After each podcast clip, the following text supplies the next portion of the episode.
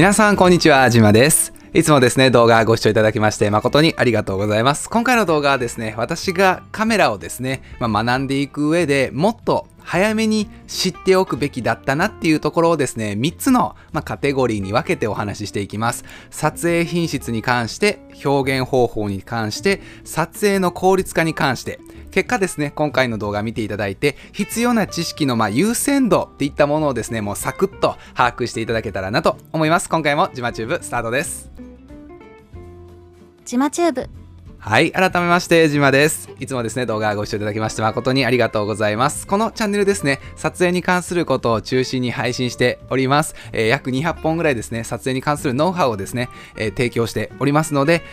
手間と時間、調べることとかですね、こういったところを省略することができますので、ぜひ初めての方はチャンネル登録よろしくお願いいたします。早速、本題です。もっと早くに知るべきだった撮影知識っていったところでお話ししていこうかなと。カメラをですね、始めて、撮影機材っていったものを用いて、写真とか映像を撮る際、えー機材のですね、まあ、特徴をですね、まあ、理解してですね、適切な知識と、まあ、技法っていったものを活かす必要があります。で、今回はですね、私自身が17年間ほど、まあ、マイペースにカメラを楽しんできて、まあ、得てきた撮影知識であったり、技法、まあ、経験の中からもっと早く知るべきだったことについてお話ししていきます。もし皆様がですね、私も、えーカメラやっている中でこういった知識とかこういった経験はもっと早めに得ておくべきだったなってものがありましたらコメント欄に書いてもらえると嬉しいです。で、これをですね、お伝えすることによって、なるほど、それなっ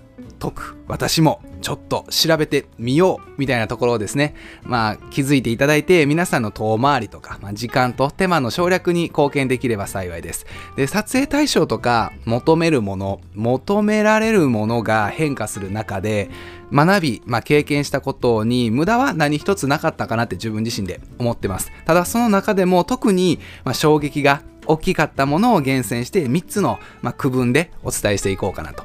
1つ目いきますね。やっぱりカメラなので、まあ、画質に関することっていうのが、まあ、一つ大きなものとしてあるかなと思います。で、その画質の中でも大きく分けて、次の2つが私衝撃を受けたんですね。1つ目が F2.8 以下の小さい F 値の世界と、もう一つが単焦点レンズの画質特化の凄さっていったところです。F 値の話からするとですね、まあ、カメラを始めた当初っていうのは、やっぱりあのキットレンズを私も使ってました。学生時代ですね、一生懸命アルバイトして貯めたお金でカメラを買って、で、キットレンズっていったものが、まあ、くっついてたので、それを使って、まあ、写真を撮ってました。で、よくある高倍率ズームってやつですよね。まあ、例えばそうですね、10倍ぐらいの焦点距離の差が、まあ、出る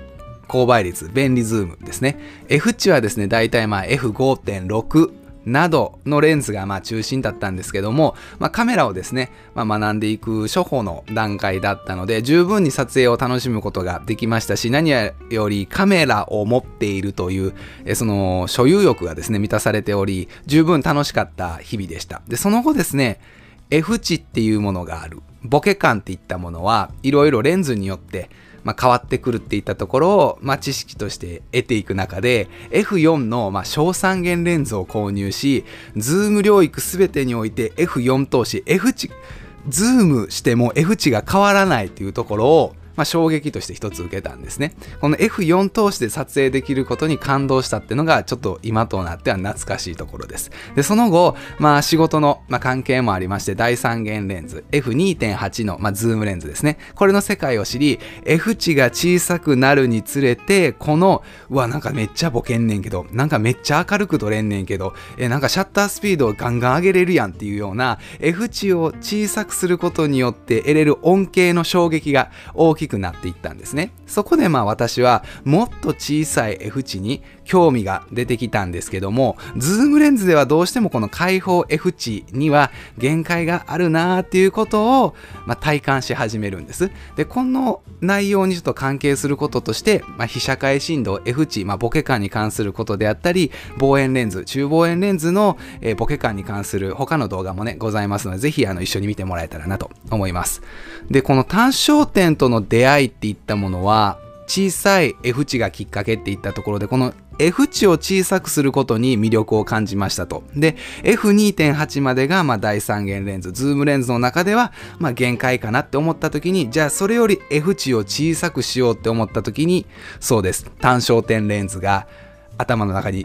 チラチラチラチラ出てくるんですね。F 値もっと小さいんやったら私できますぜ。でもごめん、ズームレンズじゃないねんっていうような単焦点レンズがチラチラチラチラここの辺に出てきてるんですね。で、当時の私は、まあ、撮影スタイル、撮影対象的にもズームレンズっていったものが必須な状況でした。もちろん第三元レンズで大満足してましたし、まあ、単焦点でカメラ数台体制例えば広角標準望遠っていった形で3台のカメラ体制よりももうカメラ、えー、2つに、まあ、第3元247070-200をくっつけている。これがもう最強の組み合わせというか商業カメラする上で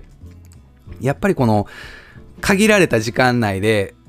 最大限のカット数を最大限の、まあ、テンプレートじゃないですけども表現の幅っていったものを残そうとしたらどうしてもこの大三元レンズっていうものが心強かったんですよね。ただ業務外での撮影じゃあ商業撮影をしている以外の時間ですよね。自分で写真を楽しむ時間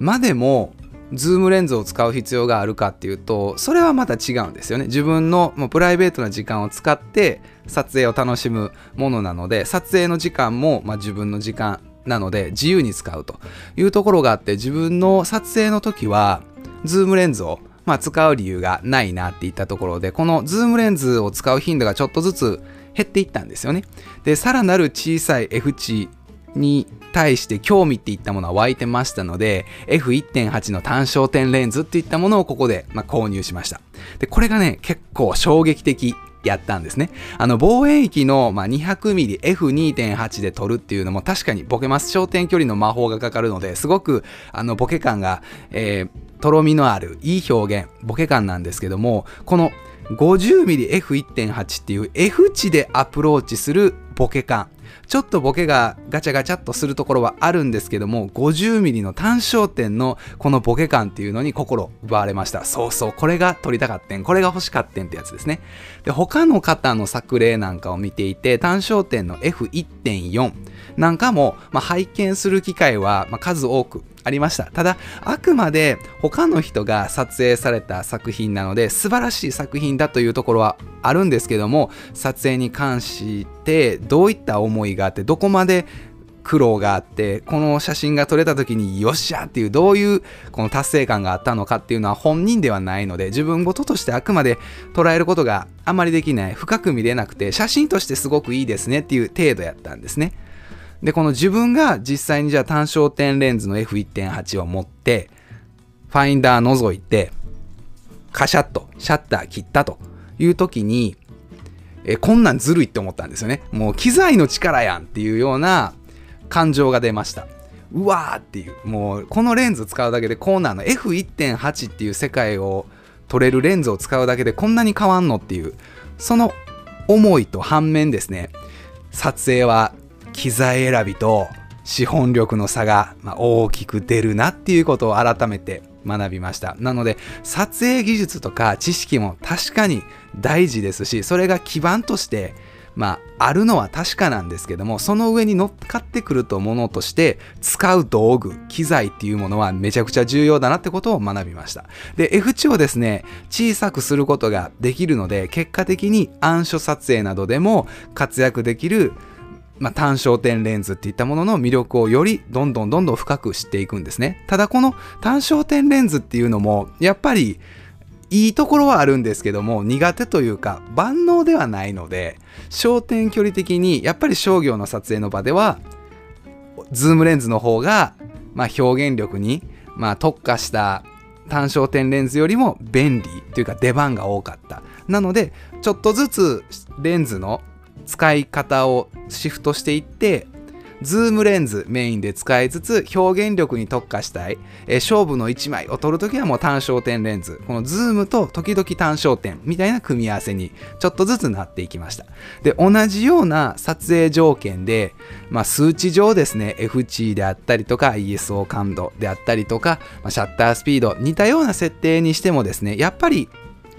レンズが違うので、もうレンズそれぞれの個性っていったものはどうしてもあります。なので単焦点レンズには、当時のズームレンズっていうのは画質面でやっぱり勝てなかったかなってのは個人的に感じるところがありました。やっぱ単焦点の方が抜けええなみたいなところはありました。ただ最近のズームレンズ、Z マウントのレンズですよね。こういったものは本当にあの高品質な、え写真が撮れるので、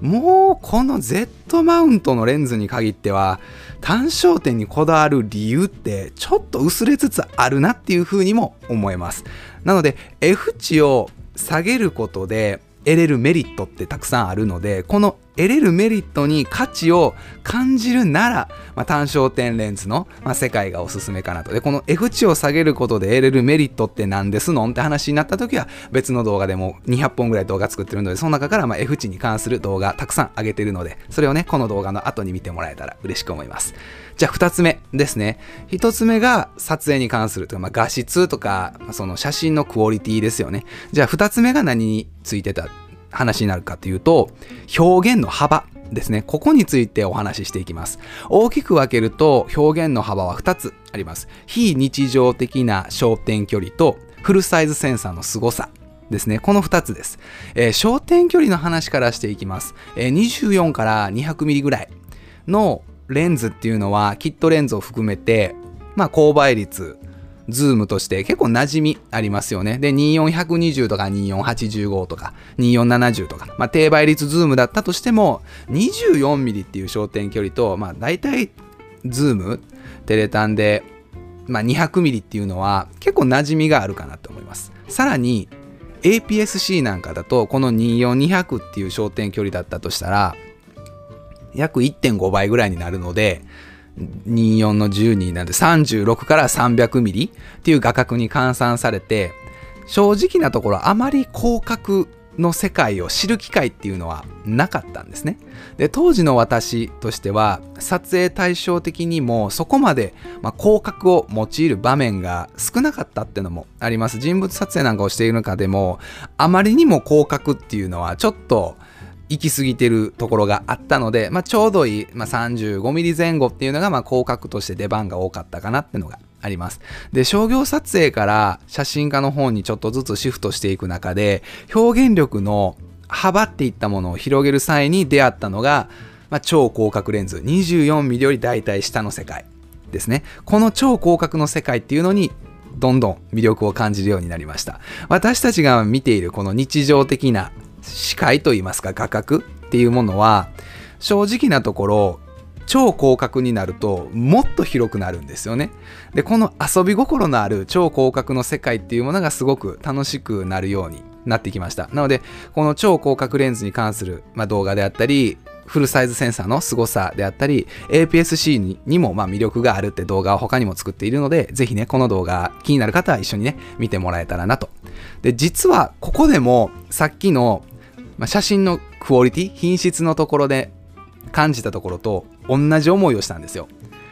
もうこんなんずるい。もう機材レンズの力やんっていうところですね。ただ広角レンズは何も別にルール違反でもなくて市販で一般的に家電量販店で売られているものですし使用するのに別に調理師免許とか、えー、何でしょうね美容師の免許とかそういった免許みたいなものもいらないです。もう普通に使っていいものです。であればですよ私も躊躇せずにもう使いこなしてしまって表現力の幅をですね、まあ、広げる方法の一つとしてもう取り入れてやろうと。えいうふうに考えました。で、パース効果っていうのがあるんですけども、広角を使うときに、このパース効果がより一層ですね、もう屈性が強いっていったところが、超広角にはありますので、この付き合い方っていうのがさらに重要になることにちょっとですね、まあ戸惑いつつも、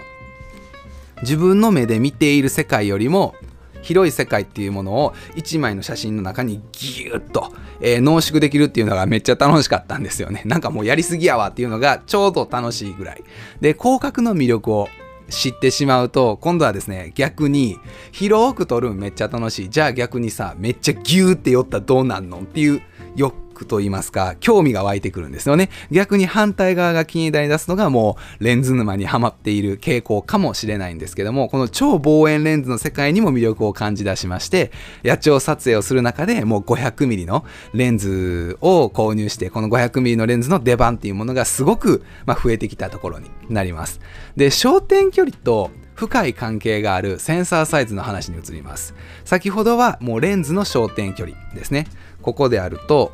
ここで言うとですね、この 60mm、こういったものが焦点距離になります。じゃあ今度は焦点距離と関係の深いセンサーサイズです。このね、右側にある丸い中にあるギラギラしたところですね。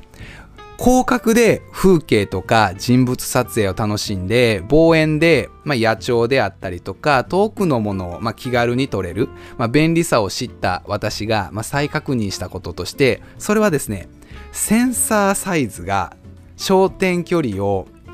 最大限に焦点距離の特徴ですね。焦点距離の特徴を最大限に活かすことにめっちゃ大事っていうところです。イメージセンサーはカメラの中にある光をま情報として受光する板のようなものですね。この横にあるギラギラした部分です。このセンサーサイズっていうものはその板の大きさで例えばコンデジなんかであれば1型であったりとかちょっと大きくなるとマイクロフォーサーズ、まあ、気軽に持ち出せる一眼カメラのようなやつによく使われているやつですね。あとは APS-C。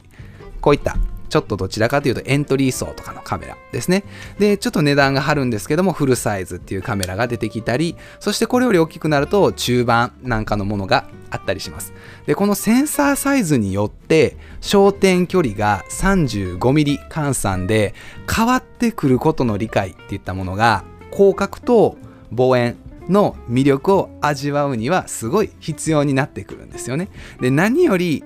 大きいセンサーで撮影すると、まあ、光量が足りない、うん、暗いとこって言った方がいいですね。暗いところでも安心してガシガシ撮影できるっていうのは心強いです。で、このセンサーサイズの、まあ、恩恵っていうものは知識的には頭には入るんですけども、やっぱり焦点距離で特徴的なものを使うことによってよりですね、わかりやすく、あ、こういうことねっていうのが納得できるようになります。で、広角はフルサイズ、望遠には APS-C が最適って話です。同じ焦点距離であったとしても、センサーサイズが大きいと切り取れる範囲も画角そのものが大きくなるんですよね。20mm のレンズを例えば 35mm 換算で考えると APS-C につけるとですね、約、まあ、1.5倍なんで20の1.5でしょ、えー、10なので30ぐらいになります。30ミリぐらいになりますね。で、フルサイズにつけるとそのままの20ミリです。なので20ミリっていう一つのレンズがあったとしても、APS-C のカメラにつけると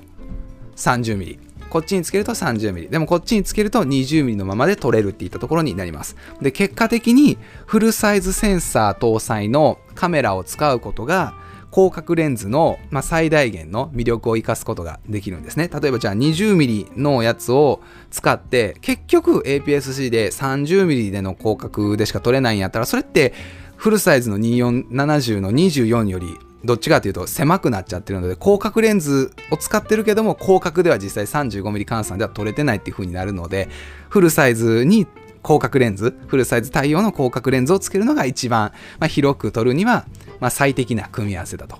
あとはですね、逆に望遠の場合、今は広く撮りたいなって話なんですけども、逆に遠くのものをぐっと寄せてですね、撮りたい。望遠レンズの時はですね、フルサイズを用いてしまうと、まあ、切り取れる範囲広くなっちゃうので、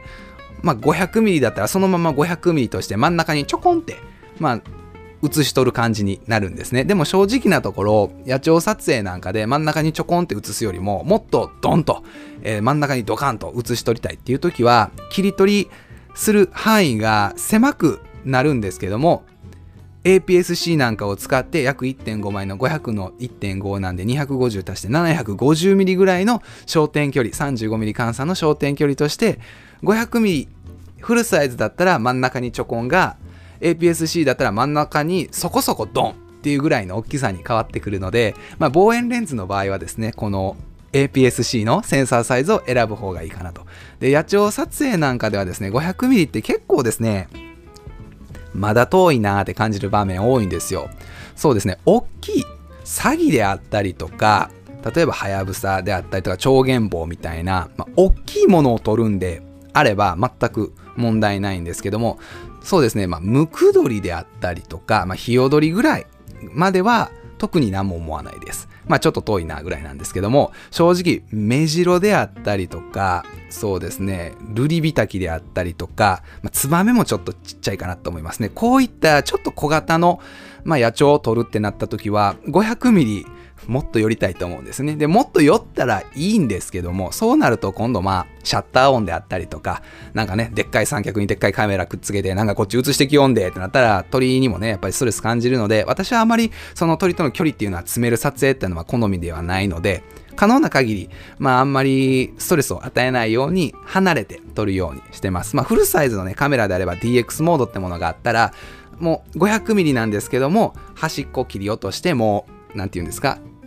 疑似的な DX というか疑似的な APS-C で撮ることもできるので場合によってはそういったこともやってます。でこういったまだ遠いなっていう感じる場面って意外と 500mm を使ってると多かったりするんですよね野鳥撮影なんかの時は。で何をするかっていうとテレコンバーターっていうものがまあアクセサリーといいますか、便利アイテムであるんですが、それを使ってしまうと、ちょっとね、あの、ボケ感が違和感出てしまったりとか、明るさが、まあ、1段階、2段階暗くなってしまったりっていうところがあったりします。で、レンズによってはオートフォーカスがね、効かなくなったりもするので、この APS-C、まあ、センサーサイズでアプローチすることによって違和感なく、えー、焦点距離を伸ばすことができる、まあ、これが容易にできるっていうのがこのセンサーサイズを焦点距離と付き合っていく上で、まあ、理解するのがすごく大事なことです。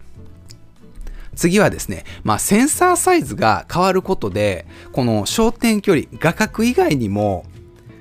焦えー、被写体との距離感っていうものが変わってくるので実はボケ感も変わってくるんですよね。なので焦点距離センサーサイズときて次はそれ以外の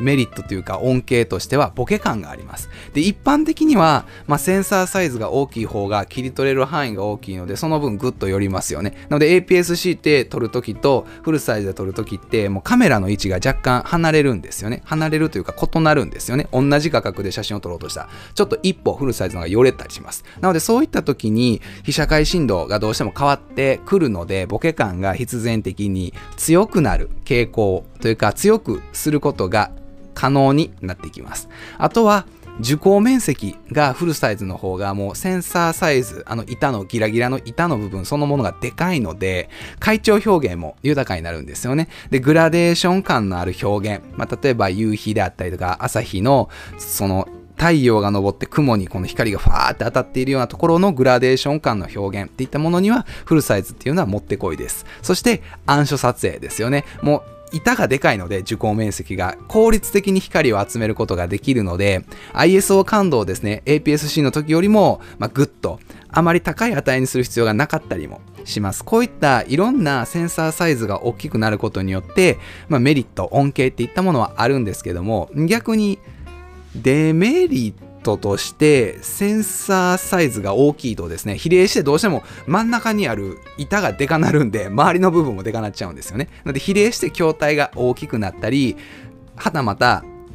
センサーサイズフルサイズのものを求める人って結構ハイアマチュア層に多かったりするのでカメラそのものの値段が上がったりします。ただ最近はですね、もうミラーレスのフルサイズのカメラであれば結構比較的価格が落ち着いてきてますし、筐体もですね、センサーサイズがフルサイズだったとしても、シグマの FB であったりとか、α7C のようなミラーレスの APS-C と大差のない大きさのフルサイズのカメラっていったものも出てきているので、この筐体が大きくなるっていう、まあ、デメリットはちょっとずつ軽減されているようには感じます。で、個人的にはですね、このフルサイズセンサーのカメラっていうのは、APS-C のカメラを揃えるよりかも、レンズを含めて考えると、大体10万から2、30万は予算膨らむと思います。なので初期費用としてはハードルは高いんですけども、購入後にちゃんとそのフルサイズのカメラっていうものを使い倒す前提で考えるんであれば、私はコストパフォーマンスのいい高い買い物になるんじゃないのかなってのは思います。で、ちょっとね、ここで、あの、休憩がてら作例を入れようかなと思うんですが、先ほどお伝えさせてもらった冒頭の F 値の話ですよね。画質のクオリティっていったところと、あとは焦点距離の、え、関係のところでいくとですね、上2枚がですね、これが F1.8 のレンズで撮ったものになります。なので、やっぱり玉ボケが、えー、すごくですね、あのー、綺麗にボケ感が演出できたりであったりとか、あまり被写体とそこまで距離を離さなくてもですね、F 値でアプローチできるので、ボケ感っていったものが気軽に演出できます。これが2470であったり、えー、24120で F2.8 とか F4 の、えー、投資のレンズであれば、ここまでのボケ感っていうものは同じ被写体との距離感で撮影した時は、まあ、演出ができなかったりします。これぐらいのボケ感を出したいんであれば自分が離れてもうちょっと望遠域で、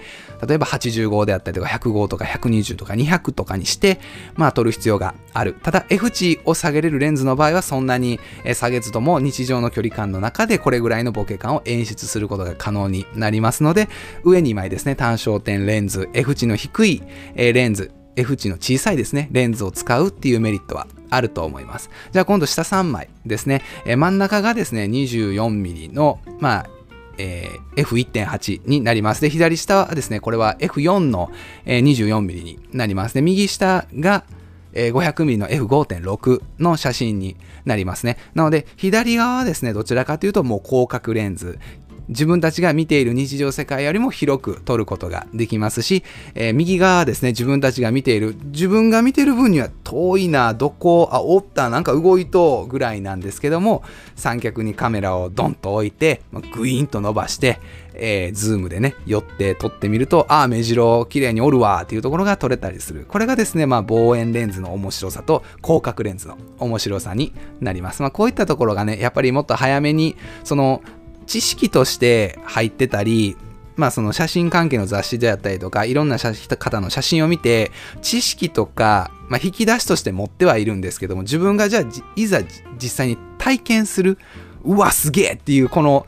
実感っていうのがすごくあの大事だったりもするかなってのは思います。じゃあ3つ目に行きますね。次は効率化に関することです。大きく分けると次の2つがあるかなと。例えば、収納移動に関する効率化と撮影そのものの効率化ここですね。カメラを始めた当初っていうのは、やっぱりそのカメラ本体と、まあ、キットレンズ程度なので、まあ、1本か2本ですよね。なのでカメラにポンって入れたら、まあ、問題なく移動は簡単にできます。ただ、いろんな知識とか経験、撮りたいものが増えてくると、必然的に交換レンズであったり、まあ、カメラアクセサリー、三脚類であったり、まあ、照明器具とかですよね。あとはメンテナンス用品。なんかがもうバッグに入るだけ詰め込んだれっていうように自然となってくるんですよね。で、レンズ3本ぐらいまでだったらもう斜め掛けのショルダーなんかでも全く問題ないですし、ちょっと増えたとしても、三脚ついたとしても大きいリュックでゴンと背負って、この辺にね、三脚ガチャガチャガチャガチャあるような感じになるんですが、まあそれで背負えると。ただ、正直移動の距離が長かったりとか、移動の回数が多い日っていうのは正直きついです。で、現地で撮影を始める前に、よし、到着。よいしょ、ちょっと休憩してから撮ろうか、みたいな形で、もう撮る前に少し疲れちゃってる感があるんですよね。荷物が増えてくると。で、出勤時に、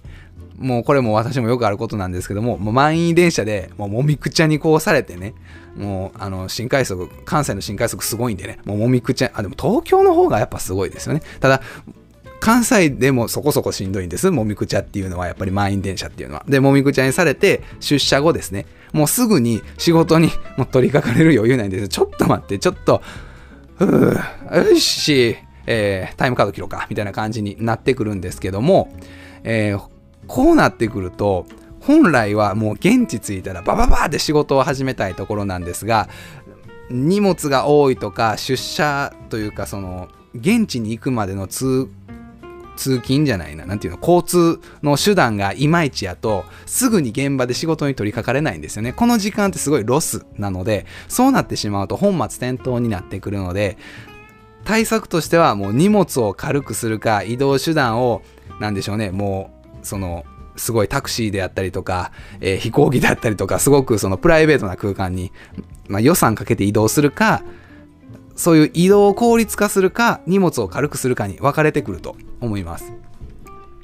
荷物を軽くすることが正直手っ取り早いとは思うんですけども、この撮影機械っていうのはですね、一期一会的なところがありますので可能ならどんな場面になったとしてもどんな展開になったとしても最高の体制機材構成で撮りたいっていうのがどうしても出てきます気持ちとしてでそうなってくるとまあ、私たちで言うとねカメラとか機材っていうのは装備品もう剣と盾みたいなところがありますので装備品機材っていうものは多くなりがちですそこで私がたどり着いたのがカメラ用のトロリーケースでした。もうガラガラですね。旅行なんかに行く。あれの、まあ、カメラ版やと思ってください。中にあのクッションがいっぱい入って、仕切りがいっぱい入っているようなやつですね。で、階段とか、砂利道っていうのは、まあ、ちょっと持ち上げてね、運ぶ必要があるんですけども、普通の平坦な道であれば、もう体に負担かけずガラガラガラガラって移動できるので、めちゃくちゃ楽になりました。で、カメラバッグっていうのは結構収納系ですね。まあ、いろいろ試してきたんですけども、もう今となっては自分が持ち出す機材っていう幅もある程度もう固定化されてしまって、で、そのトロリーケース内で落ち着いているので、もう最近は特にカメラバッグっていうものは特にあれ欲しいな、これ欲しいなっていうものもなくなってきているところがあります。自分には一番合った収納移動方法かなと。で、もう一つが撮影の効率化ですね。限られた時間を最大限に活かすっていったところで、次は移動する手段とは別にですね、撮影中の効率化。えー、肝心の撮影時に、例えば撮影中に機材ちょっと入れ替えであったりとか、準備するとかでもたついてしまう。ちょっとここで貴重な撮影時間を消費してしまうっていうのはもったいないかなと。まあこれも先ほどね冒頭の商業撮影時代のそのズームレンズが使われる、まあ、理由の一つかなと思うんですけどもこの準備とか入れ替える時間っていうものは可能な限り省略して許された時間は全て撮影に当てたいっていうのが本来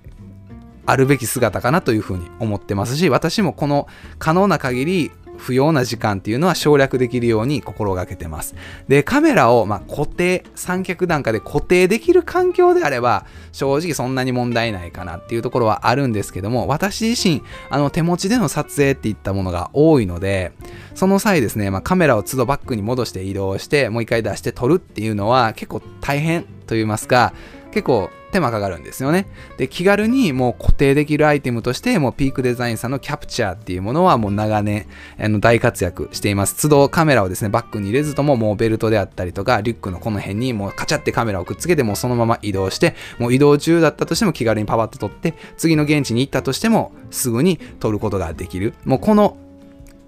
カメラ出す、撮る、戻す、カメラ出す、撮る、戻すっていうのが、もう撮る、撮る、撮る、撮る、撮るっていう風になれるのが、すごくあの便利に感じてますし、すごく馴染みがいいというか、馴染んでいるので、未だにいろんなカメラアクセサリーって効率化のアイテム出てるんですけども、私は結局ここに落ち着いているところがあります。あとは、照明関係ですよね。昔に比べると最近はですね、その光の強さ、光量的にも照明器具の進化っていうものがすごいんですよね、ここ最近。で、瞬間光のストロボっていうものが、まあ、メインではあるんですけども、その光の光量的にやっぱり。ただ、低常光の LED でもパワフルなものが出てきたりとか、すごく RGB ライトっていったものが、ストロボにフィルターをつけずとも、RGB 側でちょいちょいって変わる触るだけでもう色が変わるっていったところですごくあの便利なものが増えてきているんですよね。で、結果としても定常光の、まあ、LED を用いる場面が増えてきているかなと。で、機材の、まあ、入れ替えであったりとか、準備に対する時間をこういった便利なアイテムを用いて省略することで、まあ、限られた時間内で取れ高を最大限に増やすっていうことが一番大切かなと。で、便利アイテムって結構高かったりするんですよね。ピークデザインのやつだってキャプチャー、うん、プロパッドと合わせたら1万弱しますし、ストロボ関係なんかは、まあ、安いものは2000円とか4000円とかであるんですけども、大体ちゃんとしっかり長く使おうって思ったら1万円からま3万5万ぐらいの、まあ、照明器具っていったものがあるので、まあ確かに高いとこは高いんですけども、このカメラ、レンズほど高いかって言われるとそうでもないと。もうこのカメラのやってる人の中で5万、10万がカメラ本体よりは安いわって言って安いものとして見えてしまうのはもうこれ一つの病気やと思います。もうほんとね、500円とか1000円のね、ランチに対してすごく、いや、今日は500円、コーヒー入れたら380円までやからとか、えー、1000円、うん、すげえ頑張ったランチ、えー、今日はなんかええことあったから買う。いや、でも890円まででしょみたいな、そんな100円単位でね、節約頑張ってる一般の人なんですけども、そこでもなんか感覚狂って、1万円が安く思えてしまうっていうのがもうカメラの怖いところですよね。なので、確かに高いんですけども、何よりお金で時間と取れ高が買える。まあ、取れ高が上がる可能性が買えるっていう風に変えると、コストパフォーマンスのいい投資だと、もう割り切ってしまってます。なので、やっぱり確かに高いものではあるんですが、それ以上に高く投資したカメラとかレンズの力を最大限に発揮するために、照明器具であったりとか、えー、カメラの撮影の効率化のアクセサリーっていうものは必要になってくるものだと思います。今回はですね、まあ、私が、ま17年間ほどですね、カメラに触れてきて、まあ、コツコツと積み上げてきた知識の中からですね、もっと早くから、ま、知っておくべきこと、まあ、てか実感しておくべきことだったっていう画質に関することですよね。まあ、F 値の話であったり、単焦点の話、あとはま焦点距離とセンサーサイズの関係であったりとか、撮影に関する効率化っていったところがありますので、こういったところをま取り上げてみました。で、いろいろまあ撮影対象であったりとか、表現方法がま変わっていく中で、単発的にま学んで挑戦したからこそ、まあ数年後に、まあよくあるね、あの点と点が結んで、まあ、線になったっていう、こういうことかっていう、まあ、気づきにもつながってはいるので、この17年間の単発的に、まあ、非効率ではあったとは思うんですけども、てか、今ほど昔情報なかったんでね、その、手当たり次第気になるものは試していかなあかんかったところがあるんですけども、もう今までまあ私の時間、まあ、人生、命っていうものを使って得てきたものの中から、もうエッセンス的に私のフィルターを通して、まあ、これを、あの、抑えていただければ、もう8割方、大体のことは網羅的に把握できますっていうところを選別してお伝えしていこうかなって思いますので、そういった選別した、え、抽出したものをですね、効率よく皆様には吸収していただいて、時間と手間の、まあ、節約に、まあ、つながっていただければ幸いでございます。是非、こういったところをまた今後も配信していきますので、初めての方はチャンネル登録よろしくお願いいたしますね。また次の動画でお会いしましょう。じゃあねー。